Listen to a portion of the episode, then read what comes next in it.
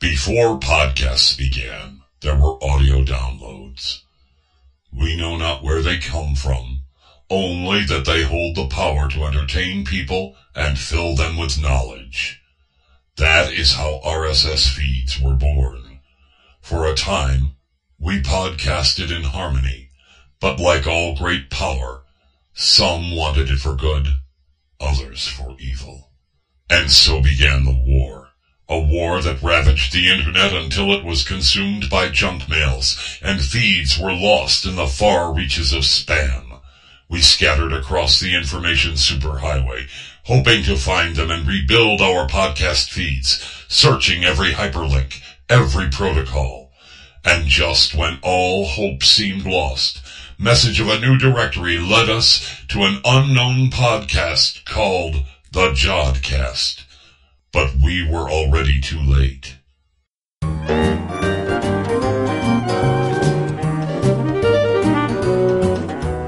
The Jodcast. More than meets the ear. With Megan Argo, David Alt, Stuart Lowe, Ian Morison, and Nick Rattenbury. The Jodcast. March issue.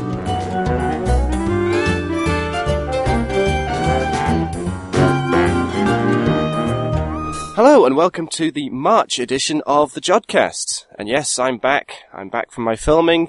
And on this month's show, we'll, we have Stuart over in Italy and Nick in Manchester. Hi guys. Hi everyone, or should I say buongiorno? Hello, everybody. Buongiorno. Buongiorno. So, in the show this month, we're finding out about solar flares from Dr. Lyndsay Fletcher. We find out what you can see in the night sky during March. But first, before all of that, here's the news with Megan Argo. In the news this month. Proof of high energy X-rays from nearby binary system. Evidence of the progenitor of a Type 1a supernova discovered. And simulations of Martian water flows replicate surface features. Located a mere 8,000 light years away, Eta Carinae is a hypergiant star more than 100 times the mass of the Sun. The system is now known to be a binary consisting of a luminous blue variable, the primary star in the system, and a massive late-type nitrogen-rich companion star. Both stars are losing large amounts of mass at high speeds. The primary star, responsible for most of the visible nebulosity, is losing large amounts of material at speeds of up to 500 kilometers per second, while the secondary loses mass at three times that speed. Together, the two stars lose as much mass as there is in the planet Earth each day. As this electrically charged material is ejected, it speeds away from the stars and some of it interacts between the two stars. This is known as a wind collision, and there are only a handful of these sorts of systems known in our galaxy. Theory predicts that these high-speed interacting winds should produce high-energy X-rays from a strong shockwave produced in the high-temperature collision region between the two stars. Until now, however, there has been no direct evidence for this. Now, astronomers using the European Space Agency's Integral satellite have discovered the first unambiguous evidence of high-energy X-rays coming from the collision region in the Eta Carinae system. In a paper in the journal Astronomy and Astrophysics, Jean-Christophe Leyder from the University de Liège in Belgium describes how he and his team used many observations with the Integral satellite to detect the high-energy X-rays coming from this collision region within the Eta Carinae system. In this region, the high-energy electrons in the stellar winds are accelerated in a local magnetic field before colliding with surrounding photons and, in turn, accelerating them up to much higher energies through a process known as inverse Compton scattering. Although Integral detected photons with energies up to 100 kiloelectron volts, it is likely that some photons are accelerated up to much higher energies, outside the range which Integral can detect. Next generation instruments on future satellites may be able to detect this emission. Type 1a supernovae are important tools in cosmology as they can be used to measure the expansion of the universe. The general model which is widely accepted is that the exploding star is a white dwarf in a binary system, but the exact mechanism behind this explosion is not clear, and this uncertainty could lead to problems in using them in precise studies of cosmology. There are two main types of model which have been proposed for the underlying explosion mechanism. One model says that the white dwarf accretes material from a larger, less evolved binary companion until it exceeds a critical mass known as the Chandrasekhar mass. At this point, the star collapses and explodes catastrophically as a supernova. In the second model, two white dwarfs merge and collapse before again exploding catastrophically. Determining which model is correct is difficult without direct observations of a progenitor, the system that caused the explosion. In the first class of model, the steady transfer of mass onto the white dwarf and the subsequent ongoing fusion on the surface of the tiny star should produce soft X-ray emission, which is detectable even from binary systems in other galaxies. The second class of model is harder to detect. Both of the white dwarfs are faint enough that without current instruments they cannot be detected outside the Milky Way. Now, Rasmus Voss and colleagues have discovered a soft X-ray emitting object in archival images at the exact location of the Type 1a supernova, catalogued as 2007 ON in the elliptical galaxy NGC 1404. In an article published in the 14th February issue of Nature magazine, the authors described that searches of deep optical images taken prior to the discovery of the supernova show no optical evidence of an object at that position. This discovery of a soft X-ray progenitor for 2007 ON provides strong evidence for the accretion model for Type 1a supernovae. But things aren't quite that simple. This sort of model predicts that accretion-powered Type 1a supernovae should only occur in stellar populations younger than about 2 billion years, whereas the stars in NGC 1404 are estimated to be much older, between 6 and 9 billion years. There may be several explanations for this discrepancy, the progenitor could be a lower mass system than was thought, since low mass systems last longer. Or there may have been more recent episodes of star formation in this galaxy which have just not yet been detected. The surface of Mars has many familiar features similar to those seen on the Earth. In places there are well preserved examples which provide strong evidence of water flow at some point in the planet's past, including deltas and alluvial fans. An understanding of how these features formed will help understand the history of the planet. Researchers using the Eurotank, a large sand flume at Utrecht University, have modelled some of the stepped delta features seen on the Martian surface. By simulating canyon systems and water flows seen from orbit, the researchers have shown that the distinctive stepped appearance of some of the Martian deltas are likely to have originated from single events on timescales of tens of years. They estimate that the amount of water required to form these features is similar to that discharged by large rivers here on Earth, such as the Mississippi, and that the water possibly came from sudden discharges from subsurface stores, rather than from rivers. The stepped nature of the deltas, seen in images from Mars taken by the Themis camera, are reproduced in the tank with the steps created by flows of different densities and speeds. The initial flow as the water breaks through a barrier, such as a crater wall, contains a lot of debris and forms a cone-shaped flow. As the flow continues, the canyon walls become less steep and the initial flow is buried beneath a broader fan containing the bulk of the sediment. Further flows lead to more layers and further steps in the resulting deposits.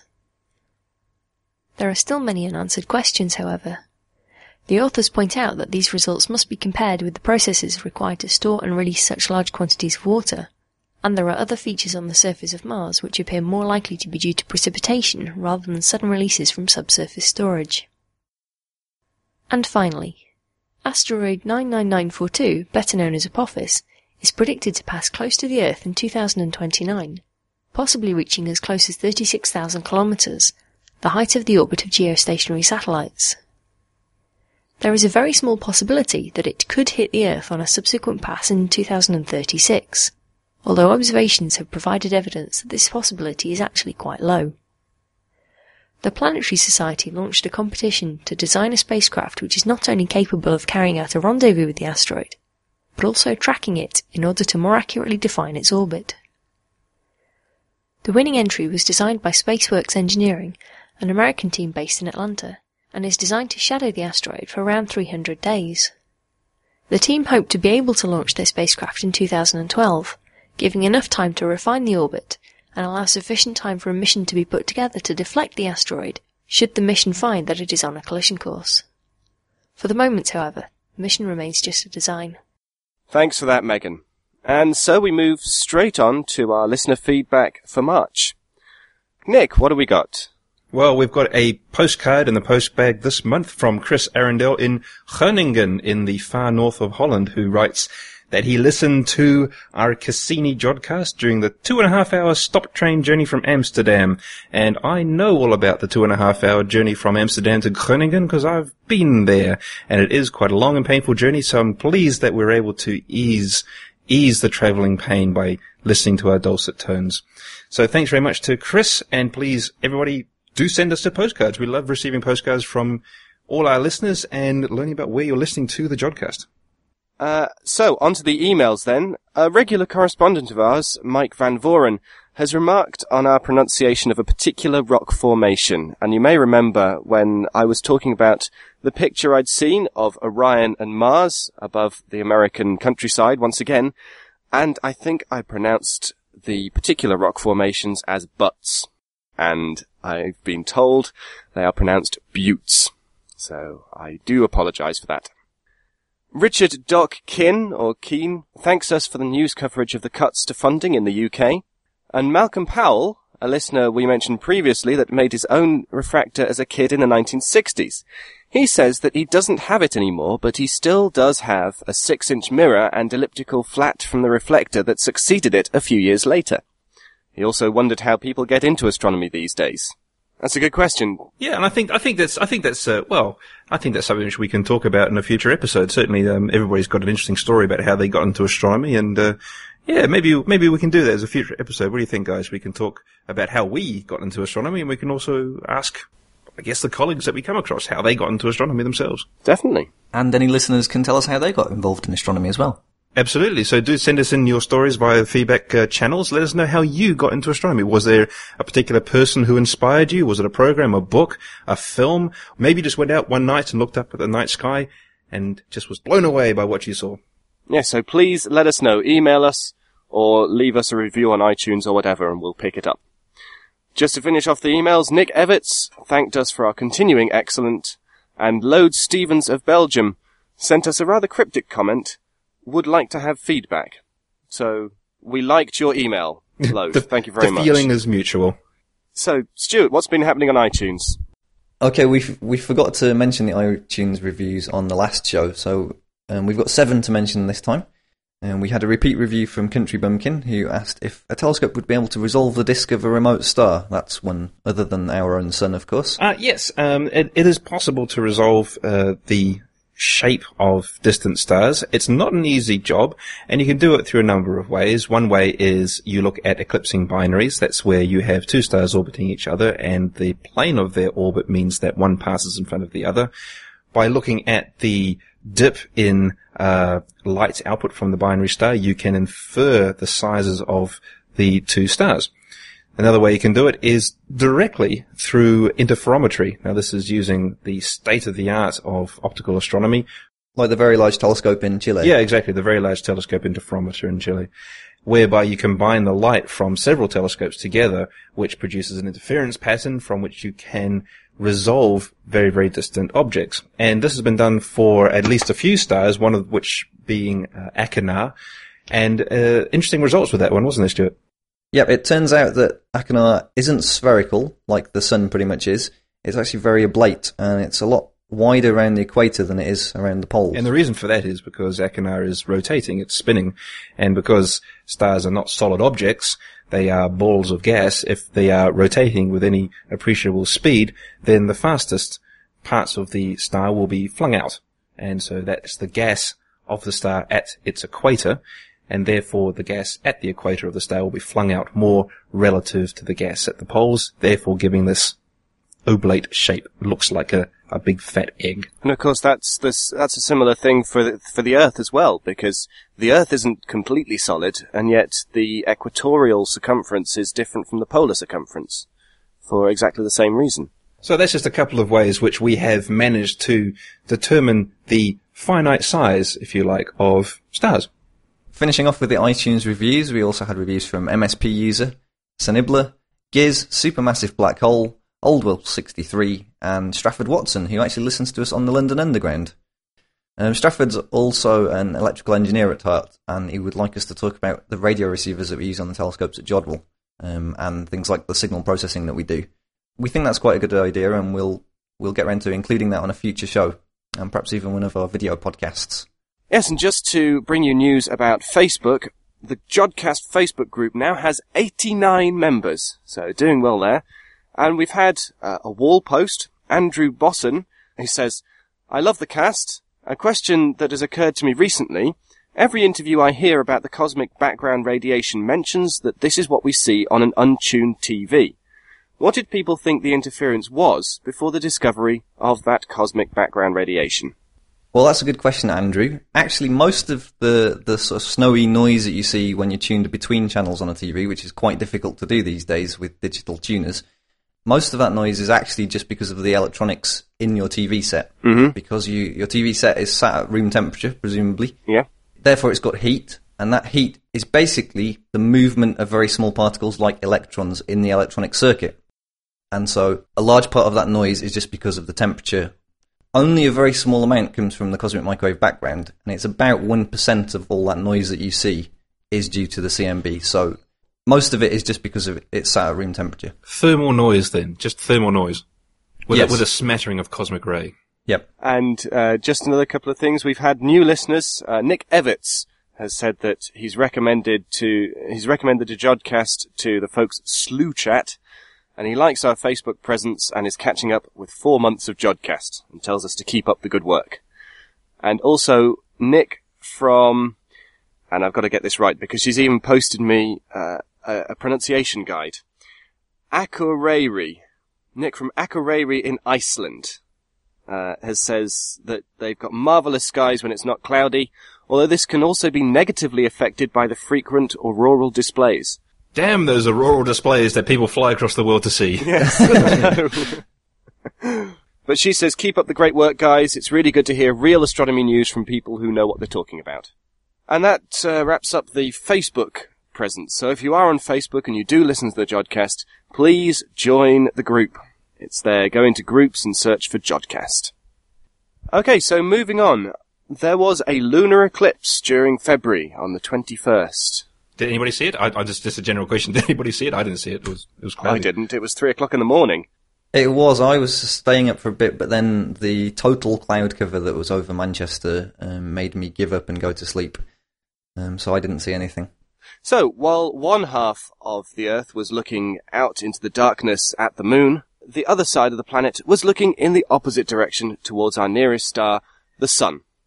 Now, the Sun is a fantastic particle accelerator, and even though it is very familiar to all of us, there are still many things we don't understand. And so, Nick, you talked to Dr. Lyndsay Fletcher. Yes, I was lucky enough to chat with Dr. Lyndsay Fletcher from the University of Glasgow about her research into the electric and magnetic fields of the Sun.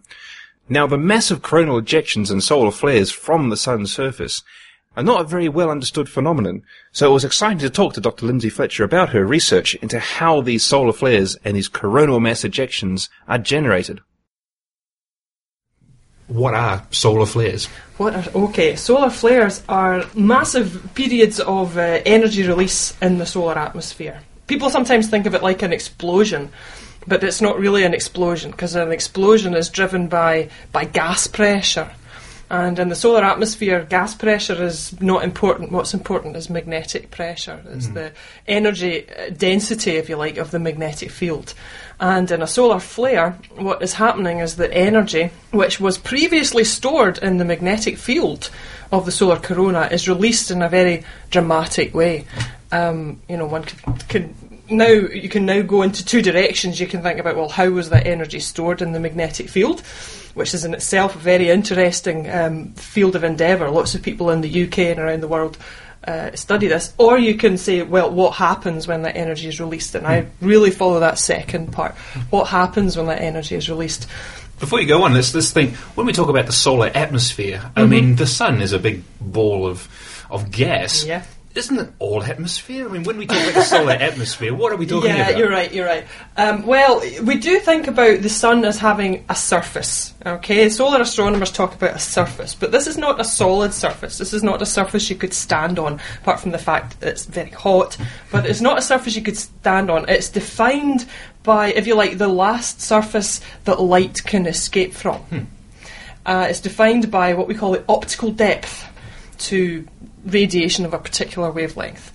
And basically, what it, the fact that the sun has this this surface called a photosphere tells you that the density uh, of the gas, which is scattering and emitting the light, changes very rapidly at that point. And so, in terms of there being a change in density, then there is something which we could think of as a surface, like the surface between, you know, the the Earth and the Earth's atmosphere.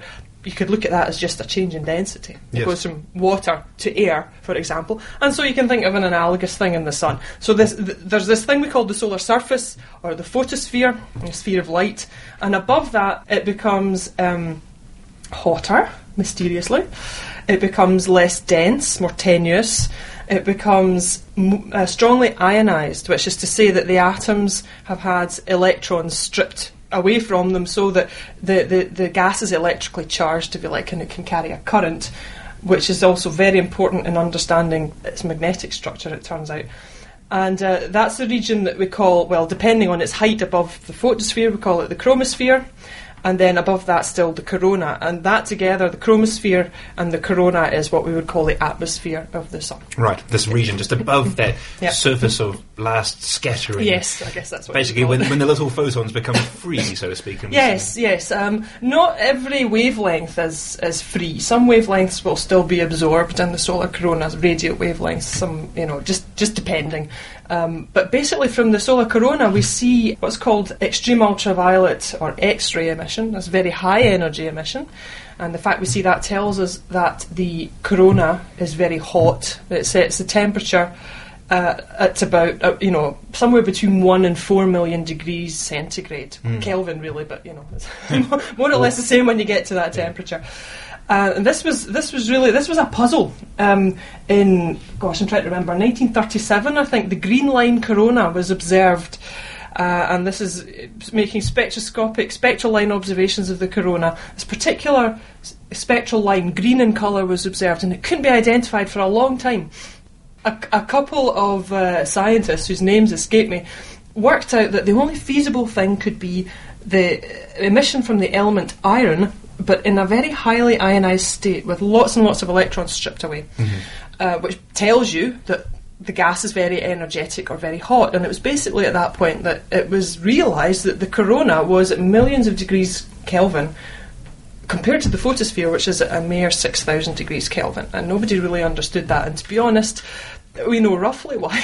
We know roughly why the corona is heated, but we still don't understand. You know, 70 years later, we still don't really understand why the corona is heated. Um, so the corona is hot, it's emitting an X rays and ultraviolet radiation. Also, if you've ever been privileged enough to see a solar eclipse, which I never have, sadly, if you've been privileged to see a solar eclipse, then you know that um, you see this wonderful streamer crown-like structure around the sun. You can and, and you can see that with, with your eyes suitably suitably shielded, unless you're in absolute totality. And uh, that's optical radiation, white light radiation, that comes from photons which have been emitted from the surface of the sun and then scattered by the free electrons in the corona because it's ionized. There's electrons scattered into the line of sight uh, in a process called Thomson scattering. And so basically, these are the, the radiation types that you see. There's also radio, of course, I should mention radio being at Jodrell. Uh, Yes. Lots and lots of radio emission from the solar corona covering all wavelengths. Yes, very important diagnostic for the corona is radio. Unfortunately, not too many people study solar radio astronomy compared to other branches of solar astronomy. I think it's not it's not sexy enough or something. I don't really know.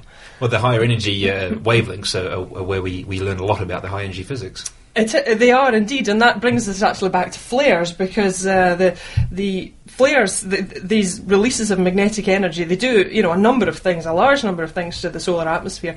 Um, uh, the, the first thing they do is is uh, cause you might call it bulk motions, expulsions of clouds of plasma in a process called a coronal mass ejection on average about a billion tons of ionized material moving through space on average about a million miles per hour. These This are is chunks of the sun, isn't it? It's this is of- bits of the solar atmosphere plus its entrained magnetic field. Ooh. So yes, uh, uh, plasmoids is the name sometimes they call them. so Technoplasma, which so, so um, coronal mass ejections are, are one part of a, the whole event that that we call the flare, I suppose. If this magnetized plasma reaches our planet, then it interacts with our Earth's own magnetic field, it squashes it, it distorts it, it pumps our magnetosphere, the Earth's magnetosphere, with energy. And you know that has that has consequences for satellites, which can get you know disturbed by the ioni- the the ion- ionosphere being um, um, being heated and disturbs the Earth's magnetic field and accelerates electrons, etc., etc. So this is very important to understand the the mass ejection and how it impacts the Earth. That, now that's one side of the sort of whole flare process. What I actually look at is processes happening much closer into the sun. And the other major effect of solar flares is accelerating electrons and ions up to very high speeds. Um, in some cases, up to close to the speed of light. And the sun seems to do this with startling efficiency. It seems that something like half of the energy which is available in the magnetic field, we can we can calculate this. Roughly half of that is converted into the kinetic energy, the, the energy of motion of these uh, of these fast particles, which are accelerated seemingly in you know fractions of a second up to these huge energies and. Um, so I guess what I'm interested in is why does this happen? How do these particles get accelerated? Um, how can we use the radiation that we see from flares to understand about the particles, and then one step further back to understand about the accelerator? It's a remarkably efficient process, isn't it? Fifty percent. I mean, Yeah. we talk about efficiency in everyday things like uh, car engines and Yeah. uh, m- machines that we can build in terms of efficiency. Fifty percent is very, very high. It, it is, and it's really a bit of a mystery. I mean, I should say that this number, 50%, it is conditional on some what we would call model assumptions. Of course, we, we can't go to the sun and we can't actually directly, you know, stick a particle counter in there and count how many particles there are and how fast they're going. We can't hmm. do that. So we come arrive at these numbers by looking at the radiation that they produce and developing a, a, if you like, a physical model, which eventually becomes a mathematical model for how the radiation is produced. And one of the one of the um, the parameters in that model, one of the things that we can vary to understand the model, is the uh, the acceleration efficiency. Basically, the amount of energy going into the electrons and the, and the uh, the number of electrons that there are. And so it must be realised that there's different, you know, scientists, solar physicists have got different ideas about how the radiation might be made. And When you talk about radiation, you're talking about electromagnetic radiation. I'm radiation. talking, yes, I'm talking here about electromagnetic radiation, primarily uh, um, X-rays, again, what we call hard X-rays. Uh, X-rays, very high energy X-rays, almost gamma rays, in fact. But also radio again. Radio is so lovely, so lovely yet so difficult in the case of the sun. It's uh, it's um, it's a complicated plasma physics process. So Um, we observe the radiation that's emitted during these events, and then we infer what's going on Exactly. uh, in, in, in the in the sun Yes, itself. yes. So that, that makes us our model. Yes. And we try and figure out what's going on. Yes.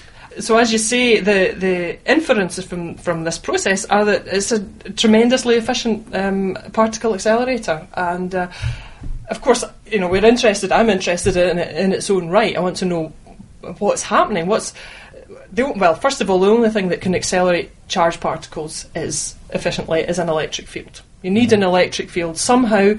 The corona of the uh, sun and maybe by you know by implication coronae of other stars and also other magnetized plasmas in the universe are very good at making electric fields electric fields which efficiently accelerate particles so although i'm interested in specifically in the solar corona uh, it's maybe reasonable to consider the c- processes in the corona as being a bit of a touchstone for understanding more distant objects and one of the nice things actually about the corona is that although we can't go there uh, you know, hopefully within the next uh, 10 years or so, we'll be able to go quite close to there. There- There's a project on the cards right now called the Solar Orbiter, which is a, a, a an ESA NASA project now, which should approach, you know, not very close to the Sun. Um, I'm trying to think how far away. Something like 0.25 of an astronomical unit, an astronomical unit being the distance between the Earth and the Sun. And and when it when it you know reaches this distance, it's it's flying. Um, it's it's flying around the sun, it's orbiting the sun, and flying through the sun's magnetic field at that distance, and also able to to sample the particles and observe what's happening in the at the surface. So, you know, in the next ten years, we should be able to if not go right into the corona, which we certainly can't do, at least see what's coming out of it, in, in the sense of counting the particles and measuring the field. So That's going to be very exciting. Oh, it will, it will be tremendous. it will be tremendous. When yes. when does this fly? Well, uh, this is a, a mission which is um, at the stage right now of sort of proposal stage. I mean, it's- Right. it's somewhat more advanced than pro- proposal stage in the instrument building teams have submitted um, their proposals to, to, to fly on the mission. So it's in it's in the ESA program, but you know until the money's on the table and they're actually starting to build bits, you Yeah. can you can never say for certain. but uh, the the estimated hope for launch date is uh, 2015, with Right. maybe 2017 being a possibility It as must well. be a remarkably hard technological project because the, even even at you know Earth orbit, the sun has a, a remarkable effect on satellites, as you mentioned. But sending something purposely towards the sun and expecting it to survive yes, must be very yes, difficult. yeah. There are there are uh, there are, are, are several s- severe technological challenges, which is probably one of the reasons that ESA is interested in it. Right. You know, you have to deal with the fact that you are. Um, you're, you're going to you're four times closer in, so there's 16 times the radiation flux basically, uh, and so just the heat, the heat load on this uh, on the spacecraft will be huge. So there's technology development there necessary to build heat shields. Yeah. There's a, a higher uh, particle radiation flux uh, from the sun. I mean, there's going to be, for example, a lot more neutrons. Neutrons are very interesting because on their way from the sun, uh, neutrons, most neutrons decay before they get to the Earth. They have a they have a half life of It's a few- 888 seconds, It's a few I think, minutes, in their it? rest frame, and so that's that's you know a- approaching the, the time it actually takes for them to free stream from the ear- from the sun to the Earth. And so by the time they get to the Earth, or at the distance of the Earth, rather, uh, there's not many neutrons left. But as you go closer and closer to the Sun, you really see a lot more neutrons, not just because of the inverse square law, uh, but also because there's not so many have decayed. So there's a there's a higher neutron environment, there's a higher particle environment, higher radiation environment. And all these things have to be studied, so it's a long timescale mission, uh, as well as the aspects of um, you know the propulsion that you need. You know, people were talking uh, a few years ago about building you know ion engines to to make this feasible. Now that turns out not to be feasible for technical reasons, which I. I have no idea of, and so it's just back to normal chemical propulsion. But before, you know, this was going to be a sort of technology mission that would test solar electric propulsion, ion engines, all kinds of stuff like Well, that. they tried that with Deep Space One, and, and I guess it's pretty good for sending things away from the sun, you know, Yeah, to, to deep to long projectile orbits. But I guess if you're sending something close to the sun, you want to be able to control it quickly and now. I guess. Well, I, I, I don't know what the what the technological hold-ups were, uh, to be quite honest. One of one of the big problems about you know sending something close to the sun is that uh, th- there comes a point where you can't communicate with it anymore. Not because it's too far away, but because it enters the extended corona of the sun, and radio frequencies Ah. are cut off. You know, you encounter actually a radio cut off, and then the also the the spacecraft is going behind the sun. It's orbiting the sun, so from for some of the time, it is um, behind the sun, and so you can't communicate with it at all. And so it has to have an essentially autonomous program that will op- operate in a very different way from almost every other um, telescope or satellite that we've used. Uh, with the exception, for example, of you know Mars rovers, where Yes. you've got a communication lag and you've got to they've got to have a certain amount of autonomy to be able to get around and look at stuff. Um, but Solar Orbiter, you know, we're going, to, we're going to have to program in uh, observing campaigns of a few weeks that the satellite will carry out by itself on the other side of the sun, and then um, you know when, when it's back in contact, we'll just download all the data. So it's, it's quite a, quite a challenge. So for a couple of weeks, there's a whole bunch of very nervous mission scientists wondering if their satellite's going to. Whether the satellite's going to come out the other side. I can should imagine. so, um, you know, so that's something something for the for the future certainly. But and hopefully that kind of study will help us, you know, unlock uh, the secrets of the, the the particle acceleration in the solar atmosphere. What more will the will this new mission tell us that uh, a mission like SOHO ha- hasn't told us? And SOHO has given us these fantastic images of coronal mass ejections and, and all sorts of things. SOHO has been quite amazing. Um, but what Solar Orbiter has is well, a couple of things. It has uh, an orbit which, after um, some time, I can't remember exactly, you know, the order of uh, a year or so, it will be cranked up out of the ecliptic plane, out of the plane of the solar system, so that its view will um, it will start looking down uh, uh, on the surface of the sun at different angles. It will never be looking down right on the pole of the sun, but it will have a view which will give it a much better will give scientists a much better perspective on the north and the, the south poles of the sun. We'll be having out of ecliptic view. Well, this has never been done before. We've never looked at the pole of the sun. We don't know what's on the top. We don't. That's a good point. Yes, we don't know what's at the top of the sun. We only know its face, the you know the face that it presents us all the time. Of course, it rotates, but we've never been and looked at the top. And this is very important because the um, well, for two reasons. The first of all, the, the the north and the south poles of the sun. These are magnetic poles of the sun. And there is what we call the open field. Now, this is a lazy, lazy term because there is no such thing, boys and girls, as open magnetic field. All magnetic field is closed. That's the same thing as saying that div B equals zero in Maxwell's equations terms. Um, but we talk lazily about open field as being magnetic field produced by the sun, which extends to interplanetary space and closes. We don't know where. Right. Probably at the heliopause.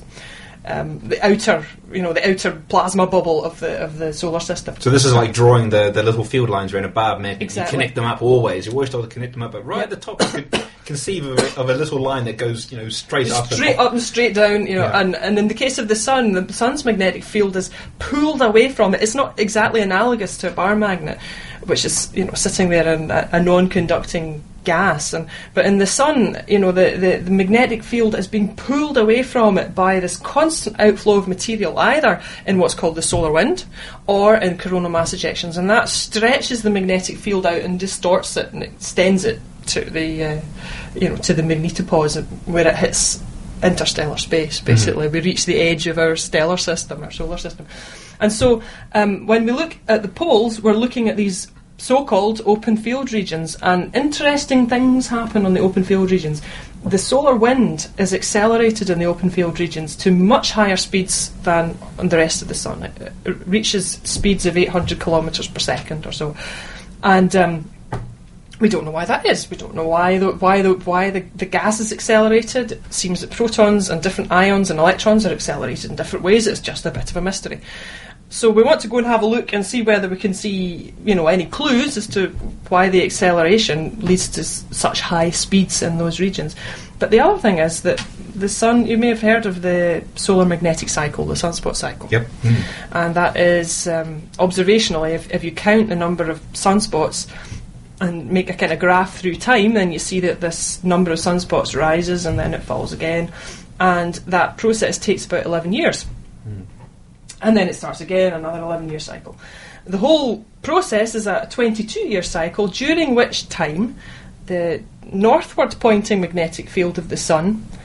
No, let's let's put it another way. If you look at the the uh, if you look at the face at the at the upwards direction from this from the sun, then at one phase in the cycle, the uh, magnetic field is pointing upwards, is pointing northwards, and then after a complete solar cycle, it's pointing southwards, and then after another solar cycle, it's pointing northwards again. So it's like the magnetic field of the Earth. We talk about the north and the south poles of the Earth, and those directions are reversing, but on a timescale of I think it's about hundred thousand years. Mm, geological time. Yeah. Um, but in the sun, it's more like 11 years. And we don't understand how that reversal happens. But processes occurring at the pole are critical to this. At the pole, the magnetic flux from the magnetic field from the previous cycle, there's still remnants of it there. And magnetic flux from the new cycle kind of migrates up there and interacts with this old cycle flux. And somehow this is intrinsic to the process of the sun's magnetic field reversing, and the overall process being called the solar dynamo. So, in hmm. fact, by looking um, out of the ecliptic, looking down on the pole, we'll probably be able to fill in that last that part of the puzzle in the solar dynamo, which is how the sun generates its magnetic field and why the magnetic field reverses every 11 years. And you know, and part of that whole understanding is things like why are there sunspots as well. So. In fact, by looking at the pole, you can probably get a, quite a good understanding of a lot of different aspects of magnetic activity. So we're going to learn a lot by looking at this. Uh, Yes, we are. Unknown regions of the we, we are. The other thing which Orbiter is going to do is um, essentially hover above one region of the sun for a full rotation. Now, if you think about um, observing the sun from Earth or from Soho, uh, from a- anywhere else, um, the sun's rotating, and so you decide you're going to look at this sunspot region, for example, and so you, you know, it appears, okay, and you go, oh, there's a sunspot region, and normally it, you only see it maybe two or three days after it's actually rotated onto the disk. And so you tr- then you track it across the surface of the sun. You, mo- you point your telescope so that it's moving to different you know parts of the solar surface, and then this, then it's then it's away again. You know, and it's Yeah. and so you maybe only get something like a week's worth of good observations in the life of a, an active region, which is unfortunate because, uh, as far as we understand, an active region lives a lot longer than that, and so you generally can't track. When I say an active region, I mean a sunspot region mm-hmm. and all the mm-hmm. magnetic field that surrounds it. You can't you can't understand the whole process of how does magnetic field bubble up from the interior of the sun? How does it evolve under the various stresses imparted to it by you know surroundings and interior? You know how does it how does it grow and live and then die and decay? Right now we can't do that because we we can't. see a- we only see a few days worth. But we only efficiently see. I mean, in principle, the solar rotation period is 28 days. So if you could see half of that, then you would have 14 days. But in practice, you know, a few days at either end are cut off because they become foreshortened. Is the is Mm-hmm. the, is the term? And in fact, when you're trying to look at magnetic field, it becomes even more difficult. Um, you just you just can't use those data. So you've got you know a few days in the life of an active region, and uh, with Solar Orbiter, it will actually co-rotate with an active region. So we'll be able to study the whole birth, um, evolution, and death of a, this one of these magnetic regions. So it's going to do that for us as well. it's really going, it's It's really be a busy little satellite. Yes, it? and but its main its main goal is really to to try and understand the linkages between the sun, the sun's magnetic field, and uh, the particles which are accelerated in and onto that magnetic field. Uh, the linkages between that and um, interplanetary space. So what we measure in interplanetary space, what we measure on this on the surface of Mars, what we measure at Earth, you know, what we measure is magnetic field and particles which are generated by the sun. And so Solar Orbiter really wants to try and make the link between if you like the uh, what we call the in situ observations at the Earth, particles and magnetic field that you can measure, you know, in the in the general Earth's environment or in a planetary environment, and what you can see happening in a remote sensing way on the surface of the sun. And Solar Orbiter sits somewhere in between those two, and both images the surface of the sun in a remote sensing way, but also samples in situ the magnetic fields and the particles, and then that can be linked back to what we see on the surfaces of other planets and and the Earth. So it's to try and get a kind of holistic view, if you like, of the the electromagnetic environment of the sun and how and from that you can you can learn more about how it impacts planets and just the space environment in general. A lot of the activity in the sun is driven by fields, either magnetic or electric fields. Mm-hmm. What's our best understanding of how these fields are generated? Now, Oh. the magnetic field we understand they accelerate the, the particles towards us as we see it as a solar wind. And you also mentioned that the way that we get uh, massive solar flares Mm-hmm. is through an electric field. How? Let's start off with an electric field. How can we possibly get an electric field generated in the sun so that it produces these mass ejections? Okay, uh, difficult question.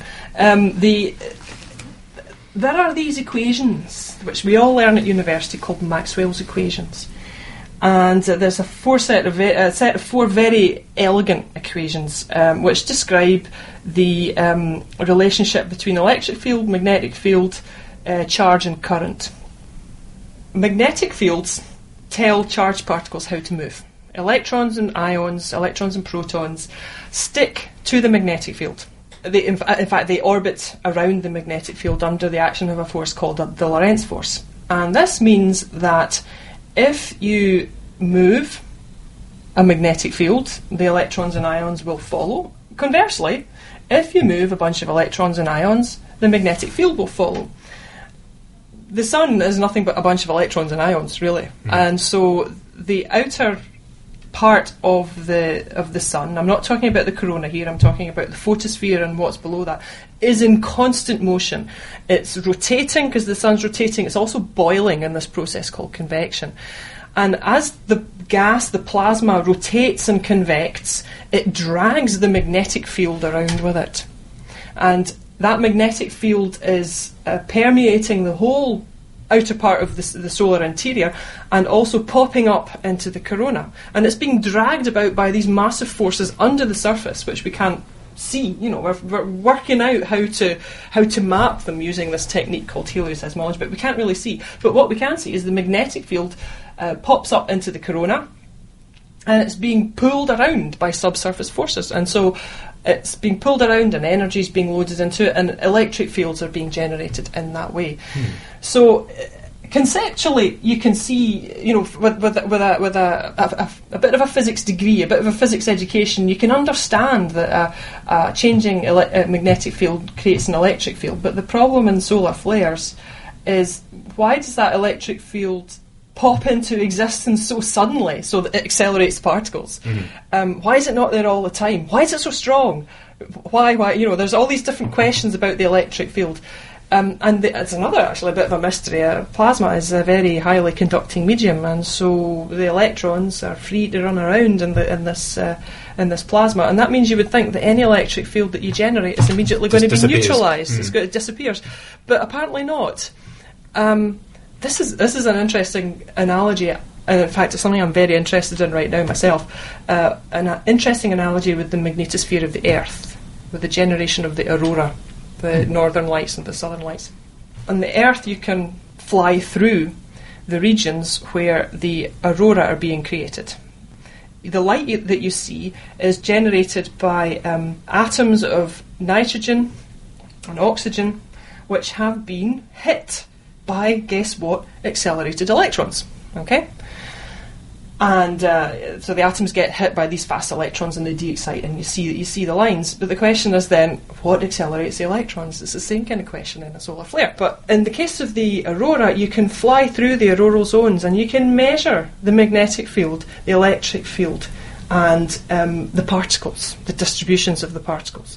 And what you see in the aurora is that the magnetospheric plasma or the ionospheric plasma can sustain an electric field, despite the fact it's very char- very highly charged. It can sustain an electric field, which is the very electric field that accelerates electrons that you see.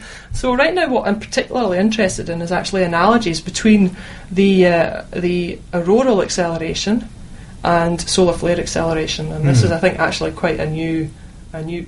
People have been tossing this idea around for a while, but I'm working on some. It's a useful analogy. I mean, yeah. you can actually go measure. I think I could, in, in the in the case of the magnetosphere, you can go and measure yeah. it, and from understanding those processes in the magnetosphere, which is now reasonably, they're reasonably well understood. The processes in the magnetosphere. Probably a magnetospheric physicist wouldn't agree, but when I read the papers, I find an astonishing degree of consensus.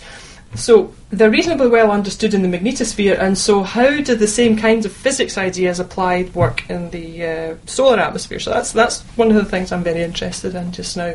So you know, it's a nice kind of chain there. By looking locally, uh, the magnetosphere, you can learn something about the solar atmosphere, and then maybe if you learn something about the solar atmosphere, then you learn something about stars and maybe about more exotic objects as well, like uh, neutron star atmospheres or uh, uh, magnetospheres, that kind of thing. I mean, it's all everything that everything that motivates. What motivates everything I do is wanting to understand um, magnetized plasmas, really, and they exist in the laboratory and they exist throughout the universe. So, um, you know, it's kind of generalist approach in that respect. Theme. Well, thank you very, very much indeed for talking to us today. It's exciting and fascinating research, and we look forward to hearing some of the answers to those questions you posed before. So, oh. thank you very much again. You're welcome. It's a pleasure. Okay, thank you very much, Nick. And uh, solar flares obviously very useful for giving us those beautiful displays of uh, the aurora borealis that uh, Nick in Iceland was complaining about earlier.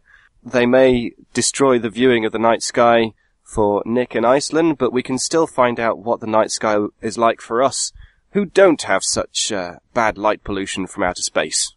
So here's Ian to tell us all about it. Although the nights are slightly drawing in, they're like to be warmer, and I hope we get a good chance to observe the sky this month. It was very sad last month that after a lovely period of clear skies, in fact, it was very, very cold, there was some ice on one of my telescopes one night, it clouded over just before we had the total eclipse of the moon. so I suspect very few people saw it in the UK, but I have seen some very nice pictures of it taken in the United States, showing a very lovely uh, sort of russety red coloration as we expected. Well, the stars we see uh, in the sky in March, really I, I want two little parts. First of all, those that are visible fairly soon after sunset. And we still then have that lovely part of the sky centered on the constellation of Orion the Hunter, the three stars of his belt point down towards the star Sirius in Canis Major, more of that later on. Up to his left is in fact the constellation of Gemini, and uh, up to the right, the constellation of Taurus. And as we shall see, just moving from Taurus into Gemini on the 5th of March is the planet Mars. And if you carry on up to the right of Aldebaran, the Eye of the Bull, we come to that beautiful little star cluster called the Pleiades. High overhead is the star Capella in Auriga. It's a very rich part of the Milky Way. If you use binoculars on a dark night, you'll pick up quite a number of what are called open clusters. These are the stars that have been born together in one little cloud of dust and gas, and eventually they gradually spread out. Once upon a time, our own sun would have been part of, a, of a, an open cluster. Later on in the evening, we see Leo rising, and uh, close to the star Regulus, in fact, is an interloper, and as we shall see, that is the planet Saturn. To the lower left of Leo is the relatively sparse constellation of Virgo, but a telescope in this region shows myriads of galaxies now, we live in what we call our local group of galaxies. It's a relatively small group, perhaps 50 members, uh, a few large ones like our own Milky Way galaxy and the Andromeda galaxy, and also M33 and Triangulum, and lots of smaller ones. We're an outlying part of what is called the Virgo supercluster. And the center of that is the Virgo cluster, perhaps a thousand or so galaxies, and that's lying, as you might expect, beyond the constellation of Virgo. And to the left of Denebola, which I think is the, the tail of Leo the lion, towards Spica in Virgo, is a region we call the realm of the galaxies. And there, there are many objects in the Messier catalogue, many of the brighter galaxies in that region.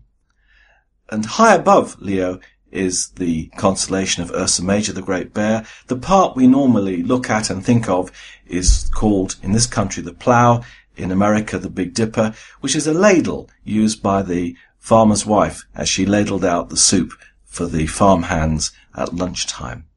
Okay, let's now move on to the, the planets.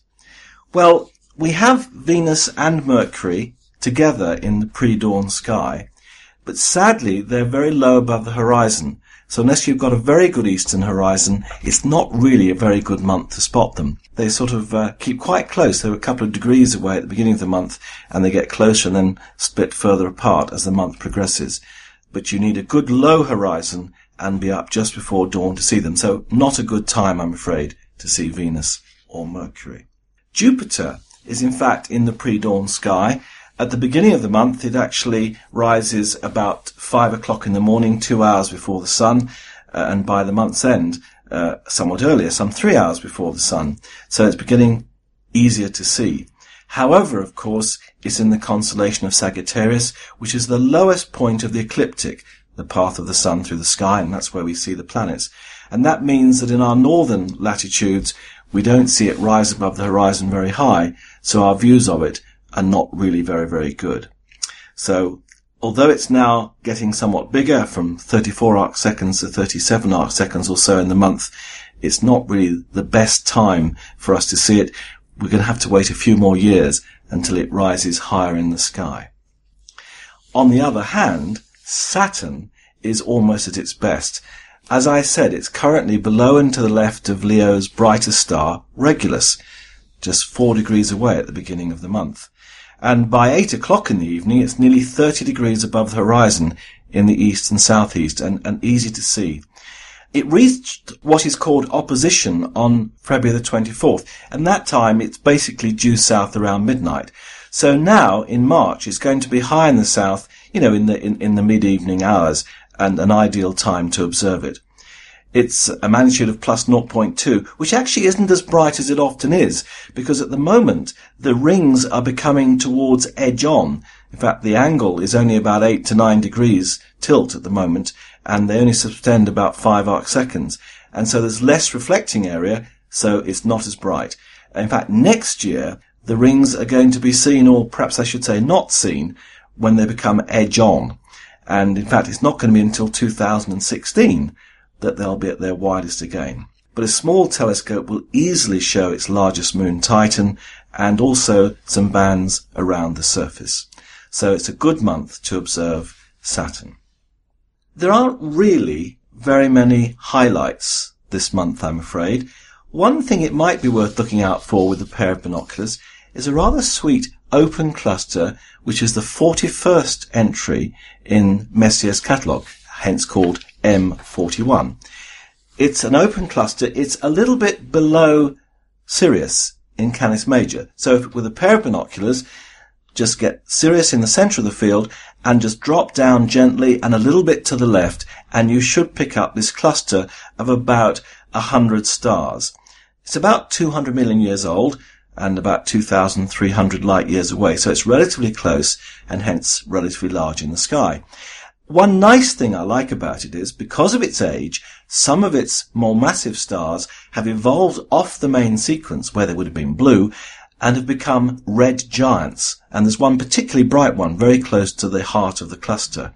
Now, in fact, although they're called red giants, we see them essentially as orange stars. And if you have a small telescope, it's a very, very nice target and it looks very pretty with this sort of orangey star contrasting with the blue stars around. I saw a wonderful view of the International Space Station. In fact, at the time when the space shuttle was with it, and it came over uh, in, high in the south and was one of the brightest objects I've actually seen up in the heavens. Obviously, when you've got both the International Space Station and the shuttle together, you've got quite a good target to reflect light. And on my night sky webpage, there is a link to actually get you into the International Space Station data so you can actually find out when you'd be able to observe it yourselves. Just one other comment I think to make. We're waiting, I think eagerly, if a little apprehensively, for the start of the next solar cycle. Now, the safe way to look at the sun and see the sunspots on it, if there are any, is to put Soho Observatory into Google. And that will bring you up a website that has pictures of the sun in visual light, but other wave bands as well, and also magnetograms. And I've just looked at that and it is totally blank. To be honest, I haven't seen a sunspot on the sun for really quite some time. They ought to be appearing quite soon we've had quite a long and deep minima, and it doesn't look from the records I looked at this morning that we've actually started to climb out yet. So I would keep an eye out on the Soho Observatory website page and have a look to see when you can spot the first sunspots of the next solar cycle.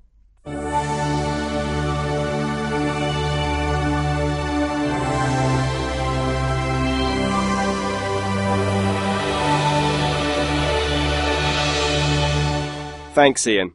And I'm afraid that brings this issue of the Jodcast to an end. Thanks to Dr. Lyndsay Fletcher for speaking to us, to Roy Smits, and to all of you for downloading us. So, until next time, we'll wish you all the best. Cheers. See you. Bye, everybody. Bye.